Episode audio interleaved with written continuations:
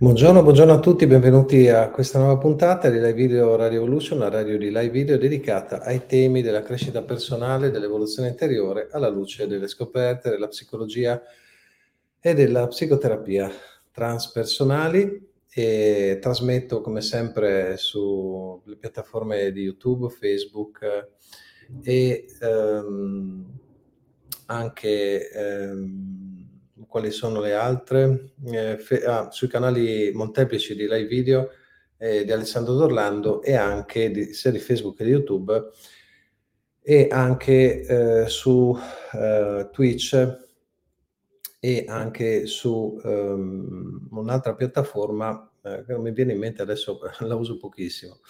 Va bene, Twitter, ecco, adesso mi viene in mente. E, ehm, però primariamente vi invito a iscrivervi per rimanere aggiornati su tutti i video al canale YouTube Alessandro Dorlando, che è la piattaforma principale da cui trasmetto.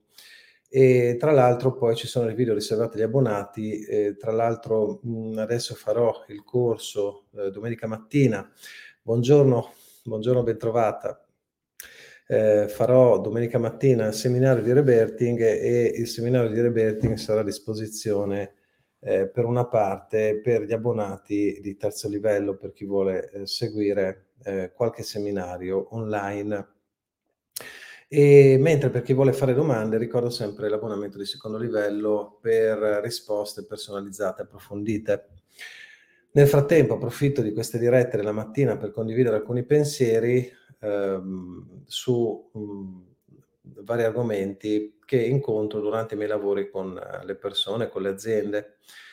Argomenti di vita, argomenti di lavoro. Alle volte metto degli short sulle varie piattaforme da 60-90 secondi per riassumere in pochi secondi alcuni concetti, eh, ma amo particolarmente dilungarmi in uh, queste trasmissioni che danno il tempo di entrare nel merito in maniera dettagliata o più dettagliata sicuramente su questi argomenti di sviluppo personale. Allora, vengo alle vostre domande. E mi hanno chiesto alcuni di voi, eh, adesso prendo poi le domande, mi hanno chiesto alcuni di voi un'osservazione rispetto al corpo causale. Per quanto siano argomenti eh, questi esoterici che amo particolarmente, non sono nella condizione di poterne parlare, per cui mi limito a discorsi di carattere eh, pre- prevalentemente eh, psicologico, prevalentemente psicologico. E, mh, e con qualche accenno alla dimensione spirituale, ma eh, senza entrare poi nello specifico, poi ognuno segue i percorsi che ritiene più opportuni. Bene, eh, parliamo quindi del frasario della vittima. Mm, perché mi focalizzo molto sulla psicologia? Perché di base eh, vedo che le persone che cercano risposte ai problemi psicologici rivolgendosi esclusivamente alle vie spirituali, nella maggior parte dei casi, per quello che ho potuto vedere, fanno flop, cioè non, eh, si portano avanti dei problemi in maniera cronica. Non eh, riescono a uh, uscire da certe difficoltà, non riescono a uscire da certi problemi, non riescono a, a risolvere eh, la, l'ansia, la depressione o l'aggressività o i traumi non ce la fanno e li coprono semplicemente con il personaggio spirituale che vogliono ricoprire, qualsiasi tradizione essa sia. Quindi in realtà questo è un discorso di base, eh, i discorsi che faccio qua sono discorsi di base per poi incamminarsi verso percorsi più approfonditi, quelli che faccio qua sono discorsi che riguardano l'ego, non sono discorsi che riguardano mh, lo sviluppo dell'essenza, ma sono discorsi che servono a liberare l'essenza, a liberare l'essenza dagli errori. C'è un lavoro, quando si fa un percorso di sviluppo personale, un lavoro sull'ombra e un lavoro sulla luce. Il lavoro sull'ombra è quello della dissolverla, eh, del smussare gli angoli del nostro ego, del nostro carattere, del diventare più elastici, più flessibili, più morbidi e nello stesso tempo questo lavoro permette alla luce che è in noi di manifestarsi. Poi il lavoro sulla luce consiste nel dare la possibilità a questa luce di espandersi ancora di più. Potrei paragonare questo lavoro al eh, aggiungere le legna sul fuoco, mentre il lavoro sull'ego potrei paragonarlo al togliere tutto ciò che soffoca il fuoco. Quindi c'è un lavoro negativo di sottrazione e c'è un lavoro positivo che però non è un lavoro prettamente eh, culturale, è un lavoro fatto di sensibilità, un lavoro col corpo, un lavoro col respiro. Personalmente credo molto nella possibilità delle persone di potersi sintonizzare eh, in maniera autonoma con le dimensioni traspersonali, contatto che poi cristallizzeranno in eh, forme, rituali, eh, preghiere, sensibilità particolari ma eh, un, la tecnica del rete traspersonale personalmente è quella che amo particolarmente perché permette alle persone di fare un bel lavoro sulla luce e di andare a toccare spazi di coscienza che altrimenti non potrebbero toccare. Questo è lo scopo anche di questi seminari che propongo periodicamente Naturalmente sono seminari faticosi, sono f- seminari che richiedono disciplina, sono seminari che non sono per tutti, sono seminari che richiedono il contatto con il corpo, contatto col corpo che è stato assolutamente eh, sconnesso, è stato reciso da quelle che sono le pratiche sociali di oggi, di questi, di questi tempi, attraverso l'elettronica, attraverso i giornali, la radio, la paura, lo stress e così via. Quindi mi rendo conto che Rebelde Traspersonale non è mai stato un seminario per le masse, non è mai stato un seminario per eh, gruppi numerosi di persone, perché in generale eh, nel Rebelde Traspersonale accade un po' quello che succedeva anche nell'atletica. Quando ero ragazzino amavo l'atletica e amavo le gare di atletica, eh, perché sei tu davanti al tuo risultato, al tuo obiettivo, non c'è una squadra e non è che puoi dire abbiamo perso, se hai perso puoi dire che hai perso. Eh, se perdevo potevo dire che ho perso, se vincevo potevo dire ho vinto. Certo, poi dietro ci può essere il gruppo delle persone con cui ti alleni, ci può essere un bravissimo allenatore, ma di base sei tu col tuo stress, con i tuoi limiti, con le tue difficoltà, con le tue paure, con le tue ansie, con le tue insicurezze e la possibilità di vincere o comunque di superarti, perché l'obiettivo principale per me, fino a ragazzino, era comunque quello di superare me stesso, non era quello di eh, vincere su altri che magari erano assolutamente più forti più dotati di me nelle varie discipline, in particolare amavo molto i 100 metri, i 400 metri, e gli 800 metri, eh, i 200 metri soprattutto ero ritenuto l'allenatore dotato sui 400 metri che dove gioca molto il ruolo della volontà e, e porti al limite le capacità fisiche, psicofisiche, perché arrivi in una zona in cui eh, sono finiti i meccanismi aerobici, non sono ancora iniziati i meccanismi anaerobici, mi spiegavo. Non lo so esattamente come funziona, ma so che era estremamente pesante quel tipo di gara, eh, era estremamente pesante l'allenamento, ma il mio scopo era quello di superare me stesso, il mio scopo era quello di confrontarmi con quelle zone dove sentivo che eh, non, c'era una parte di me che non voleva andarci. Quindi il rebirthing è fatto eh, per le persone che si confrontano con se stessi e comprendono il valore del lavoro solitario gli sport di squadra sono educativi, sono utili, ti aiutano a socializzare, ti aiutano a collaborare, ti aiutano a diventare un'ottima persona che sa fare team building. Ma il problema degli sport di squadra è che quando perdi puoi dire che abbiamo perso, non ho perso, e puoi dire che abbiamo vinto, non ho vinto. E quindi c'è una sorta di diffusione della responsabilità, eh, mentre non c'è questo negli sport individuali. Questo è lo stesso motivo per cui nel, amavo gli sport eh, sul ring, perché negli sport da combattimento ci sei tu, ci sei tu e basta e c'è l'altro, non ci sono altre persone. Ci sei tu con la tua paura, ci sei tu con la necessità di controllare la rabbia, la paura, il dolore e la necessità di gestire quelli che possono essere gli imprevisti, quelli che possono essere gli attacchi, la volontà di nuocere, la paura, il dolore, la rabbia dell'altro. Sono sport dove l'intensità psicologica è spinta al massimo, l'intensità eh, del contatto con i propri limiti, l'intensità del contatto con eh, le proprie paure eh, le paure proprie, la paura eh, dell'altro, la paura delle paure dell'altro, la paura delle tue paure.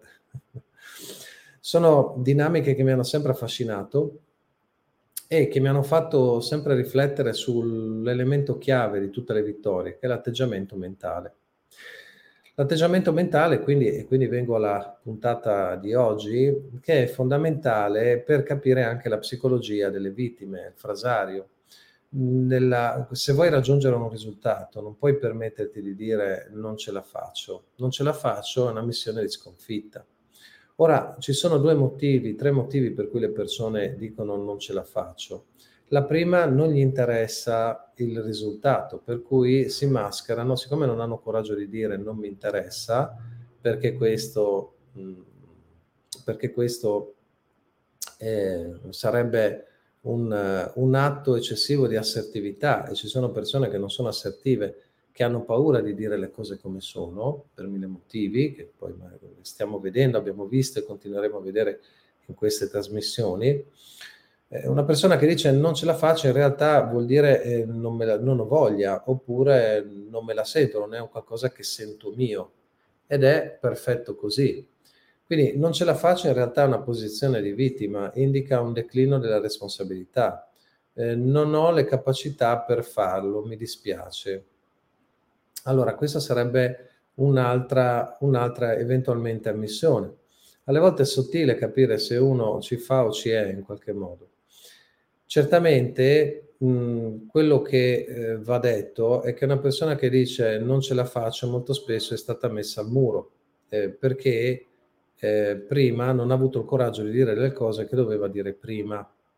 Di solito questo è un atteggiamento dei passivo-aggressivi, ma eh, è anche un atteggiamento delle persone passive eh, persone che non dicono le cose come stanno, fanno fatica, non è, non è stata la loro educazione, sono state educate alla paura e alla riservatezza per proteggersi. Ecco quindi che eh, la frase non ce la faccio non dovrebbe indurci eh, né nella, nel dispiacere per l'altro né eh, nella rabbia, ma semplicemente prendiamo atto che l'altra persona ha qualcos'altro dietro che non può, non vuole, non riesce a individuare e ad ammettere. Noi dall'altra parte dobbiamo anche capire che cosa fare con una persona che ti dice non ce la faccio. Semplicemente quello che vedo nelle relazioni è nelle situazioni più disfunzionali che dall'altra parte qualcuno dice oh mi dispiace non ce la fai capisco in realtà non è da dire questo, è semplicemente da fare i conti. Quali sono gli obiettivi, dove dobbiamo andare come coppia, come eh, colleghi, come amici, eccetera. E se sei adeguato per questo progetto oppure no. Se non sei adeguato ti devi spostare. E, questo succede anche nelle relazioni interpersonali. A meno che uno non negozi, che dice guarda, questo in realtà non è vero, ammetto che non è vero che non ce la faccio, ma che non mi interessa, benissimo, però ti posso dare dell'altro, posso fare qualcos'altro, posso collaborare in un altro modo. Allora sarebbe una negoziazione, ci sarebbe uno scambio equo, eventualmente se lo ritieni equo. Ma eh, il dramma è quando le persone dicono non ce la faccio e si aspettano di essere comprese, soprattutto se poi seguono le frasi sono fatto così, tu non mi capisci. Sono fatto così, tu non mi capisci il, una, altre frasi da vittima, sono fatto così, è un'altra frase del tipo non mi interessa cambiare, però questo implicherebbe ammettere la possibilità di perdere la relazione con qualcuno e ammettere all'altro il disinteresse verso la relazione. Molto spesso nelle relazioni c'è un'agenda nascosta. Nell'agenda nascosta, anzi c'è sempre l'agenda nascosta, che è l'agenda della nevrosi, nell'agenda nascosta c'è l'aspettativa che l'altro si prenda cura di noi, per esempio, no? Quindi nel momento in cui l'altro dice, boh, senti, io mi sono stancato di prendermi cura solamente di te, vorrei che anche tu ti prendessi cura di me, e in un atteggiamento di reciprocità. L'altro a quel punto dice, sono fatto così, ma in realtà sotto c'è il messaggio, ci può essere benissimo il messaggio del tipo, eh, in realtà vorrei dirti che non mi interessa questa relazione, non mi interessa nella misura in cui tu non ti occupi più di me e violi quelli che erano gli accordi segreti iniziali in cui io ricevevo e tu davi. in cambio io ti do la mia vicinanza e tu hai un'illusione di relazione. Questo sarebbe il messaggio vero, crudo, terribile, sottostante, ma siccome, ma siccome la maggior parte delle persone non, non, arriva a questo livello di consapevolezza o non arriva a questo livello di coraggio, ecco che arriva la frase sono fatto così. Ora, intendiamoci, non c'è niente di male nel dire sono fatto così, purché la frase successiva sia non voglio cambiare, non mi interessa cambiare, e non mi interessa la possibilità di perdere questa relazione. Questo sarebbe molto più onesto, molto più franco e darebbe più possibilità all'altro, nella misura in cui l'altro è confuso, ehm, di capire, di decidere, di valutare la bontà o meno della relazione. Non è necessario andare avanti insieme se le situazioni non sono chiare, chiaramente se le situazioni, non, le direzioni non sono coincidenti. Allora, cosa dice Sapramisca? Ognuno ha bisogno di perseguire nei, tempi, proseguire nei tempi propri, se non ce la fa, non ce la fa in quel momento. Però è vero che ci mettiamo sintomi di difesa solo per non spostarci dalla zona di comfort. Sì. E, ehm, ecco, il tema è eh, non ce la faccio, però eh, se uno è responsabile, di solito dice in questo momento non ce la faccio, voglio impegnarmi per farcela. Questo è un altro discorso. Oppure eh, lav- voglio lavorare su questo, aiutami a lavorare su questo, io lavoro su questo, se hai delle modalità per potermi aiutare al cambiamento, sono qua a disposizione. Questo è il, l'atteggiamento giusto. Buongiorno Elisabeth, ben trovata. Questo sarebbe l'atteggiamento giusto. Invece eh, nella vittima eh, c'è la frase eh, non ce la faccio, basta, con un atteggiamento di tristezza. E ci sta la tristezza perché si è arrivati a un dunque nella relazione. Non ci sta nella misura in cui uno si sente vittima di se stesso. Quello che serve nella vita è tapas, ardore, fame, voglia di cambiare, voglia di fare. Se non c'è tapas, se non c'è ardore, non si può fare né una via spirituale e non si può realizzare niente neanche nella dimensione orizzontale. Ci deve essere fame, ci deve essere ardore. Eh, Elisabeth dice la parola chiave secondo me è coraggio. Certo, sì, sicuramente. Eh, coraggio che deriva da cuore, che, quindi il coraggio come qualità eh, del cuore, come qualità dell'apertura di cuore. Anche qua, per esempio, il lavoro sulla luce è un lavoro che permette di aumentare il coraggio, perché il coraggio è il, eh, il segno che il cuore è aperto. Un lavoro sulla luce è un lavoro sull'apertura di cuore i lavori di rebirthing, i lavori di respirazione, i lavori di pranayama sono lavori sull'apertura di cuore. E eh, le persone quindi che non hanno coraggio hanno il cuore chiuso, hanno il cuore chiuso verso la vita, sono persone dove c'è la paura. Del resto tutte le tradizioni spirituali ci dicono che paura e amore hanno posizioni opposte, sono forze opposte, dove c'è amore non c'è paura, dove c'è paura non c'è amore. Per realizzare qualsiasi cosa, sia nella dimensione verticale che nella dimensione orizzontale, serve amore e quindi serve coraggio e serve lucidità e serve attenzione, serve energia, serve la voglia di cambiare perché si percepisce nettamente la povertà della situazione in cui si vive. Per perseguire un percorso spirituale di meditazione devi avere la netta sensazione che la vita è qualcosa di impermanente, qualcosa di, di, per sé decadente, qualcosa di per sé di banale per certi aspetti, a meno che non si buchi il velo delle apparenze.